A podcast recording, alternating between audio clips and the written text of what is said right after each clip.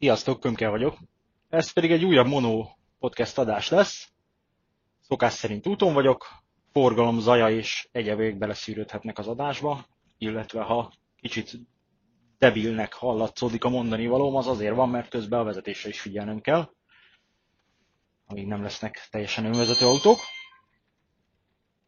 A mai podcast témája az a felújítási terv. Mit is tartalmaz a felújítási terv, miért kell, vagy miért ajánlott, miben különbözik a többi tervtől. Nagyon sok ház szemlénél azt írom bele a végén konklúzióként az állapotfelmérésbe.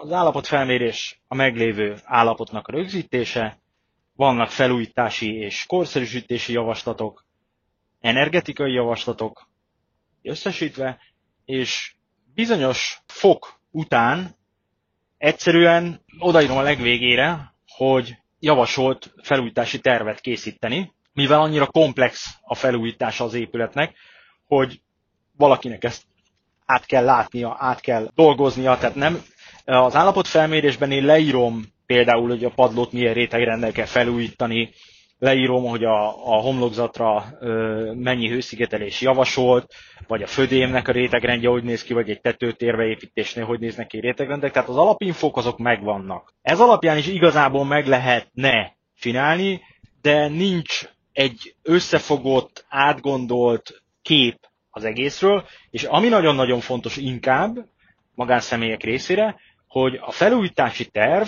nálam legalábbis, tartalmaz egy árazatlan költségvetési kiírást, tételeset, amit ki lehet küldeni különböző kivitelezőknek, és így mindenki ugyanazt a műszaki tartalmat, ugyanazt a mennyiséget árazza be. Természetesen lehet vitatkozni a mennyiségekkel meg egyebekkel, mert én is tévedhetek, előfordulhat változás terv közben, de ha ott van, hogy mondjuk a gipszkarton falazást azt 5500 forintért csinálja négyzetméterenként, akkor értelemszerűen, és ki van írva mondjuk 40 négyzetméter, és abból 50 lesz, akkor értelemszerűen a plusz 10 négyzetmétert azt ezzel az árral ki lehet számolni. Vagy ha kevesebb lesz, akkor ugyanez.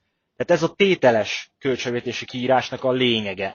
És ami még nagyon fontos, hogy az összesítő lapján ott szerepel egy pár mondat, majd ezekre mindjárt még kitérünk részletesen, csak most elhadarom.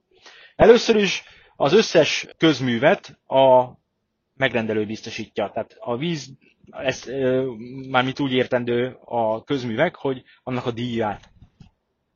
Tehát a vizet, a villanyt, gázt, mindent. Azt a megrendelő biztosítja. Következő ilyen tétel, hogy hát azért illik valami végzési lehetőséget biztosítani a vállalkozónak. Ez lehet egy tojtoj, aminek van elég húzós havi bérleti díja, vagy hát meg lehet oldani házon belül, addig sakkozgatni ott a meglévő vizes blokkokkal, amíg, amíg, amíg lehet azt használni. A harmadik ilyen tényező, hogy a felújítás, illetve maga a munkálatok, azok a felújítási tervek alapján történnek, és tervezői művezetés keretében. Ez azért nagyon fontos, mert ez letisztáz egy erőviszonyt. Ugyanis a csúcson értelemszerűen a megrendelő van a piramis csúcsán, mert ő adja a pénzt, ő rendeli meg a dolgokat, ő kér változtatásokat, egyebeket.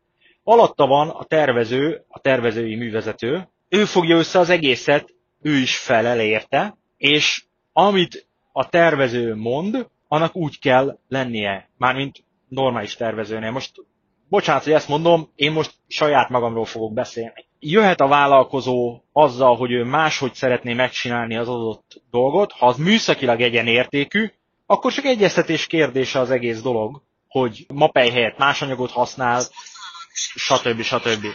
De annak például, hogy én gipszkarton falazatot írok ki egy tetőtérbe építésnél, és a vállalkozó ezt itongra akarja cserélni, azt nem fogom megengedni. Ugyanis a gipszkarton falnak valószínűleg födém terhelési dolgai vannak. Lehet azzal jönni, azzal a közhiedelemmel, hogy hát az itong könnyű, lófaszt az, tehát nem könnyű falazat. Ha ráteszed vonalmenti terheléssel egy födémre, ami nem erre van méretezve, nem fogja megköszönni. És sorolhatnék még hasonlókat. A vállalkozó az mindig a, általában mindig az adott munka részt nézi, egyel esetleg előre gondolkodva anyagbeszerzés egyebek terén, a tervező pedig komplexen látja át az egészet. Elmondtam már egy korábbi podcastben, kimentek az ácsok, fölrakták a tetőszerkezetet, direkt kértem az ácstól, hogy figyelj baszki, hazajössz nyaralásból, mielőtt neki álltok építeni a szerkezetet, szóljál, kimegyek, és átbeszéljük az alapelveket. Nem, ők fölrakták a tetőszerkezetet, az alapelv az az volt, hatóság kérte, hogy a földszinti ablakok fölött tengelybe legyenek a tetősik ablakok. Hát nem úgy sikerült a tetőkiosztás, úgyhogy szétszedettem velük a, a tetőszerkezetet, lehetett újra csinálni emiatt. Ezek rajzilag rajta vannak a terven, mert látszódik, hogy egymás fölött vannak a homlokzati terven a nyílászárók, de ezeket azért elég szabadosan kezelik a, a kivitelezők, hogy hova esnek, ezért hát ő úgy gondolta, hogy más honnan indítja a szarufa kiosztást, és így neki egyszerű volt. Hát a vége ez nem lett egyszerű. Tehát ezért van a piramis csúcsán a megrendelő a pénzzel, az igényekkel, alatta a tervező, tervezői művezetéssel, az átláthatóság, vagy az átlátásával az egész projektre vonatkozóan, és ami nagyon fontos, hogy a vétójogával. Ugyanis a kivitelezők azok lyukat beszélnek az ember hasába, a háttérben természetesen elhordják mindenféle idiótának a tervezőt, meg mindenféle hozzámértőnek, meg mi így szoktuk. Mindig megy ez a, ez a egymás hátba döfködése és, és megfúrása, meg lebeszélése, és ha nem elég karakán a, a megrendelő, akkor bizony egy kivitelező a sok évtizedes rutinjával lazájukat beszél a hasába. És ha én nem tudok róla, hogy változtatás történt, akkor két fél között ott leszek hülyén, mert nem tudtam arról, hogy miért változott meg, ezért nem tudom ö, megvétózni az esetlegesen szarul végzett dolgot. Ha meg elmondom, hogy miért szar, és visszabontatom, akkor a kivitelező már jogosan hivatkozik arra, hogy neki ez plusz munka, mert hogy a megrendelővel ezt leegyeztette. Tehát nagyon fontos, hogy minden változás a tervezőn keresztül folyik át, neki kell jóvá hagynia, tehát a megrendelő hülyeségére is vétójoga van, meg a kivitelező hülyeségeire is vétójoga van. És ezt az elején le kell tisztázni. Volt nagyon sok olyan építkezésem, ahol a kivitelező ezt a rangsort fölrúgta egyszerűen, és eljutottak egy olyan idézélesen baráti szintre a, a megrendelővel, hogy engem, mint tervezőt gyakorlatilag kizártak az információ áramlásból. Emiatt olyan kompromisszumok születtek a végén, amit aztán persze a megrendelő nem igazán szívesen tett zsebre, de akkor már nem lehetett vele mit kezdeni. Tehát egy kicsit a falak arrébb kerültek, kicsit más kémény került be, egy kicsit más fűtőberendezés, és akkor mindenből elcsipegettünk egy picit, meg nem lett összefésülve az egész, és a vége, hát az egy, az egy ízetlen kalács lett. És nem ez volt a kiinduló állapot, tehát ez a legszomorúbb az egészben. Visszatérve a költségvetésre, költségvetésnek az a sora, hogy a felújítási terv alapján tervező művezetéssel, következő sora az az, hogy tételes elszámolás történik a ténylegesen elvégzett munkák alapján. De ezt csak akkor tudod megkövetelni, ha nem egy sajtcetlit kapsz, amire le van írva, hogy szobafelújítás ennyi. Nem. Annak van 15-20 tétele, hogy ajzat, beton, vízszigetelés, stb. stb. Csak akkor tudod megkövetelni, és csak akkor fizetünk, ha ezek a szakaszok elkészültek. Ez a megrendelő érdekeit védi. Mi a különbség a felújítási terv és a építési engedély vagy egyszerű bejelentés között? A felújítási terv az nem kerül be hatósághoz, mert nem kell. Felújítás alatt azt kell érteni, amiben nem bővül a, úgy mondom, hogy a földszinti alapterület, tehát a térképi vetülete az épületnek. Tehát beletartozhat nyílászáró csere is, új nyílások nyitása, minden, ezek már évek óta nem engedélykötelesek, akár egyébként egy tetőcsere is, de ha már megmagasítjuk a tetőt egy térfallal, akkor az már viszont bejelentés köteles, tehát ott már hatóság felé is kell terveket csinálni. Mindez azért fontos, mert egy felújítási terv teljesen más léptékben készül, mint a, amit benyújtásra kell, és teljesen más részei vannak. Egy felújítási terv egyébként több mindent tartalmaz, mint egy, mint egy egyszerű bejelentési terv, viszont mivel hogy más, ezért nem lehet egy-egyben beadni hatósági engedélyezésre, mert, mert más a lépték, más dolgokat kell pluszba ráírogatni, ami a hatósági előírás, Tehát ha bármi folytán beadásra kerül, mert mondjuk úgy gondolják, hogy hát hozzá kéne csapni egy szobát az egészhez, akkor a felújítási terv a, annak a költsége gén felül lesz még egy egyszerű bejelentés költsége is, mert bár felhasználható a felújítási terv sok mindenben, tehát sok dologban, de akkor is van vele sok-sok-sok plusz munka ahhoz, hogy abból egyszerű bejelentés, tehát hatósági benyújtásra képes terv szülessen. Mit tartalmaz egy felújítási terv? Első körben mindenképpen a meglévő állapotnak a felmérését, ától tehát ez alaprajzok szintenként sok metszet, homlokzatok, terep, tehát hogy, hogy milyenek a terepviszonyok, stb. stb.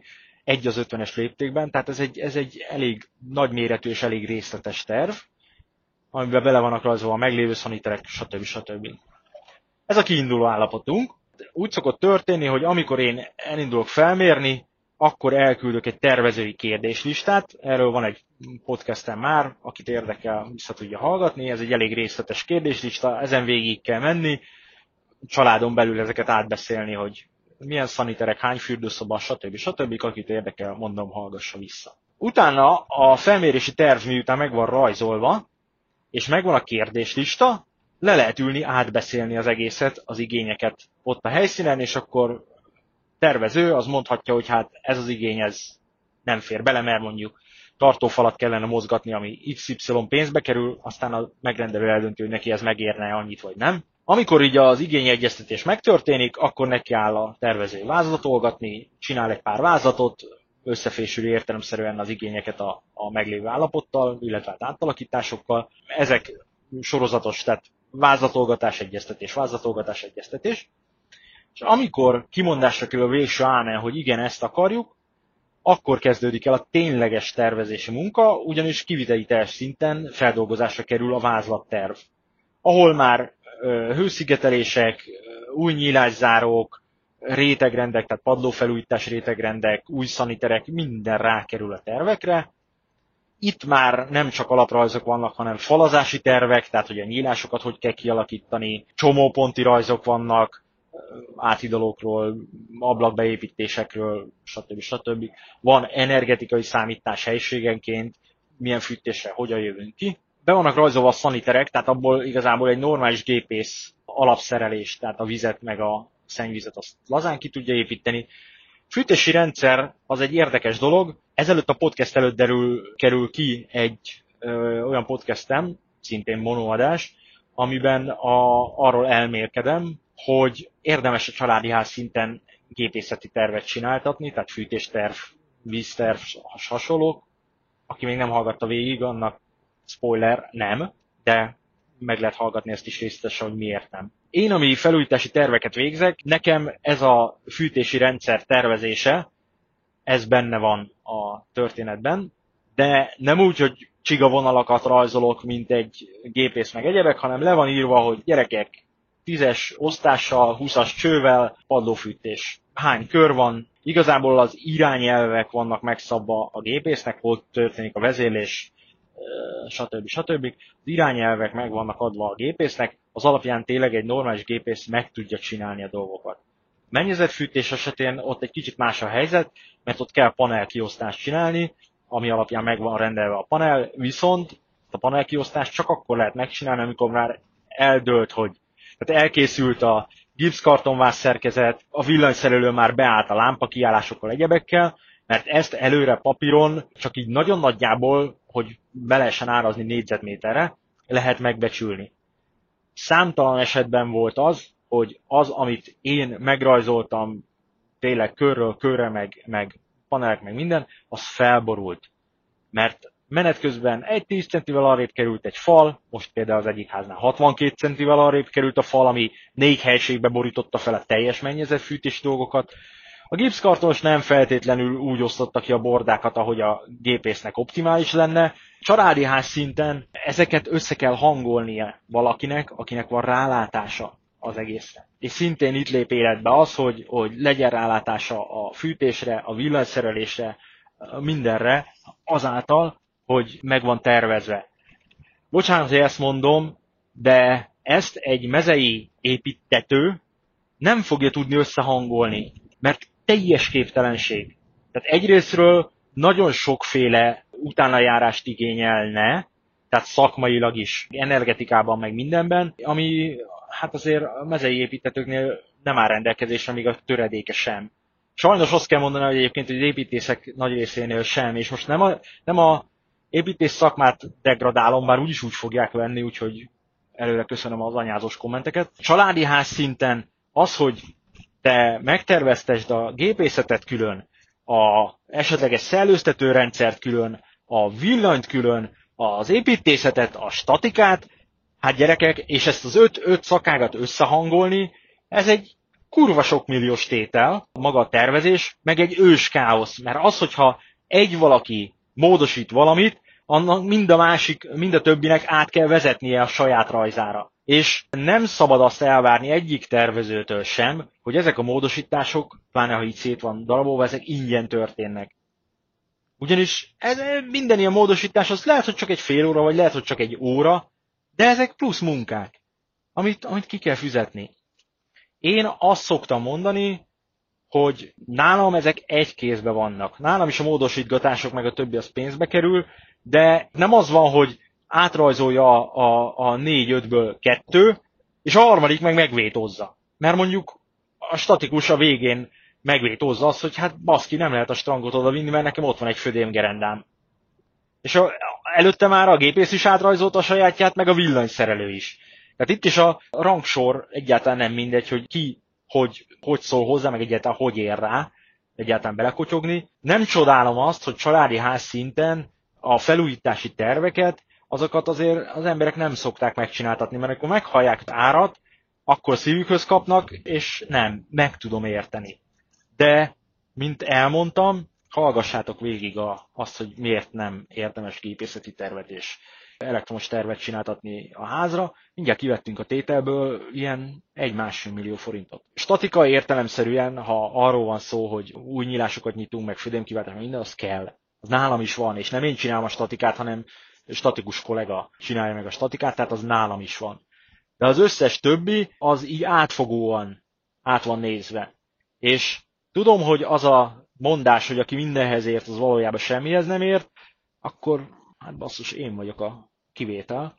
De én azért tudok kivétel lenni, mert világéletemben családi házakkal foglalkoztam, kiviteleztem is nagyon sokat, és nem voltam rest ott állni a gépész mellett, a villanyszerelő mellett, sőt, én voltam a villanyszerelőnek a csicskája, hogy átlássam, belelássak, hogy milyen fázisok vannak, hogy vannak. A mai napig tervezői művezetés keretében kiárok az építkezéseimre, beszélgetek a gépészekkel, hogy milyen új technológiák vannak, hogy lehetne ezt megoldani, meg minden. Kurva büszke vagyok arra, hogy családi ház szinten engem gyakorlatilag semmivel nem tudnak megfogni. Tehát se a gépész, egy ismeretlen gépész is kérdezhet bármit, se egy villanyszerelő, se okos otthon, mindenhez. Mert én szeretem ezt az egészet csinálni, átlátom, folyamatosan vannak ilyen tervezési munkáim, és folyamatosan kijárok tervezé művezetni. Pont azért, hogy átlássam, rálássam. Bizony még azokkal a kivitelezőkkel is beleállok vitatkozni, akiket én ajánlottam. Ha hülyeséget csinál, akkor bontani fog. Egyébként pont ezért fontos a leges legelején, a nulladik lépésbe összehozni a brancsot, akár ismetlen kivitelezőket, tervezőt, megrendelőt, mindent, hogy ezek a rangsorok föl legyenek állítva. Mert ha látja a kivitelező, hogy itt azért kicsit komolyabban van fogva az egész történet, akkor úgy fog hozzáállni az elejétől fogva. Tehát kicsit normálisabban. Pont valamelyik nap meséltem az egyik felújítási terv kapcsán, oda is felújítási tervet kell csinálnom, és meséltem a megrendelőnek, hogy hát egy kicsit kétélű kicsit kétélő a dolog, hogy én csinálom az egészet, ugyanis minden tervlapon értelemszerűen ott van a céglogó, meg az elérhetőség, meg minden, és ha kiküldi a kivitelezőknek beárazásra a én terveimet, meg a költségvetési kiírást, hát 10-ből 8 az nem fog árat adni. Azért, mert ismer, vagy mert utánam néz. És ha látja, hogy itt komoly tervezői művezetés folyik, akkor, akkor ő jobbnak látja, hát ezt a embert nem fogunk tudni bepalizni, lépek tovább, keresek valami könnyebb barmot. Ez egyszerre áldás is, meg átok is, mert valószínűleg komolyabb kivitelezők fognak csak árajatot adni, vagy esetleg nagyon szemtelenek, ami által viszont magasabb lesz az ár, mert egy komoly kivitelező meg tudja, a saját munkájának az értékét. Tehát azt a plusz hozzáadott értéket érvényesíteni. El kell dönteni, hogy most az ember kockáztat, 10 milliókat beleöl és lehet jó esélye szar lesz, vagy beleöl 10 milliókat plusz mondjuk 20%-ot, és akkor viszont jó lesz, és nyugodtan alszik. Majd lesz egyébként nem sokára erős egy podcastem, hogy mennyi a felára körülbelül a normális munkának. És akkor most mindenki persze a szívéhez kap, hogy hát itt beszélek milliós tervezési költségekről, ami ráadásul sajtetli, akkor vajon mennyi lehet az, amit én csinálok itt tervezést? Hát elárulom, hogy egyáltalán nem milliókról beszélünk. Én egy családi ház szinten általában 5000 forintos négyzetméter ára kalkulálok, plusz a statikusnak a, a dolgai. Ezt nem kell kőbevésett árajánlatnak venni, ez egy, ez egy általános ilyen dolog. De ebben van nyílászáró konszignációtól elkezdve csomópontok, minden egyéb, ami kell egy normális kivitelező költségvetési kiírás. Ami még fontos, hogy az, ami oda le van rajzolva, az kiviteli terv, tehát annak van felelőse. Természetesen én. Nem vagyok tévedhetetlen, ezt mindig elmondom, de azért nagyon remélem, hogy nem csinálok olyan nagy balfasságokat, ami miatt nagy kár lenne. Hibákat követek el. Az egyik házamnál elrontottam a nyilászároknak a nyitásirány, az egyiknek a nyitásirány konszignációját. Hát történetesen egy emelő tolóajtóról volt szó, rossz nyitási irányjal, ráadásul úgy rossz nyitási irányjal, hogy hát ezzel megöltem az étkezőt. Tehát, hogyha megmaradt volna ez a rossz nyitás irányú ajtó, akkor, akkor bizony az étkező vált volna használhatatlanná. Újra kellett gyártatni a nyílászárót. Nézzetek utána, mennyibe kerül egy 240x240-es emelő, bukó, nem, emelőtoló ajtó, bocsánat, fából, három rétegű üvegezéssel, melegperemmel. Elárulom, két millió forint fölött van. Hát mivel, hogy én basztam el, mert én írtam el a konszignációs kiírásba, vállaltam az anyagi felelősségét. De ez azt jelentette, hogy gyakorlatilag full-full-full ingyen, sőt, bőven ingyen terveztem az egész házat, de ez sajnos ezzel jár. Tehát ha én vagyok a figyelmetlen, így még 26 év tapasztalat után is, akkor rá kell, hogy keféljek, mert számomra ez jelenti a felelős tervezést. Van negatív oldala, vagy negatívuma ennek a felújítási tervezésnek, és nem csodálom, hogy a kollégák rendkívül utálják, ugyanis vannak olyan megrendelők, akik írd és mond, több mint 50-szer módosítgatják a tervet, az nem fér bele ebbe a költségbe. Pláne akkor azt szeretem a legjobban, amikor ki van mondva az ámen, statikusnak ki vannak adva az ő munkarészei, mi csomópontozunk, nyilázára konszignációzunk, meg egyebek, és megálmodja a tulajdonos, hogy ja, hát, hát inkább, inkább, inkább máshogy legyen. De olyan mértékű máshogy gyakorlatilag felborítja majdnem az egész tervet, mert lehet előről 3D-be fölépíteni, előről metszetezni meg minden. Ezt azért nem szoktam megköszönni én sem, és természetesen ezt, ezt honorálni kell, de ezek hozzá tartoznak. Másik dolog, ami nagyon-nagyon szerves része a felújítási tervnek, az a tervezői művezetés. Ez szintén tud lenni egy komolyabb költség, pláne ha kiszállát egy kilométerben messzebb van, pláne ha balfasz a kivitelező, és miatta kell sokszor kimenni, hát akkor ez azért szintén tud egy pár százezer forintra rúgni, mire véget ér az egész. De el kéne dönteni, hogy mondjuk beszéljünk egy 120 négyzetméteres házról, azt mondom, hogy mondjuk akkor ott van egy 600 ezer forintos, 6-700 ezer forintos felújítási terv, legyen mondjuk tőlem 20 kilométerre, akkor mondjuk a tervezői művezetés 40 ezer forint alkalmanként, ki kell menni mondjuk 10-12-szer. Tehát beszélünk egy ilyen 1 millió 200 ezer forintos felújítási terv plusz tervezői művezetésről. Ennyit pluszba rá kell rakni az egészre, de ak- akkor nyugodtan alhatsz mert ellenőrizve van az egész, felelőse van az egész történetnek, és előre láthatóak a költségeknek a nagyon nagy része, mert be van árazva. Most aztán az, hogy 5000 forintos burkolattal számolunk, és a feleséged vagy éppen te megálmodsz egy 30 ezer forintos trópusi fa parkettát, az természetesen akkor jelentősen megnyomja a költségeket, vagy egy 700 ezer forintos üvegkabin, de ezek, ezek már egyéni preferenciák.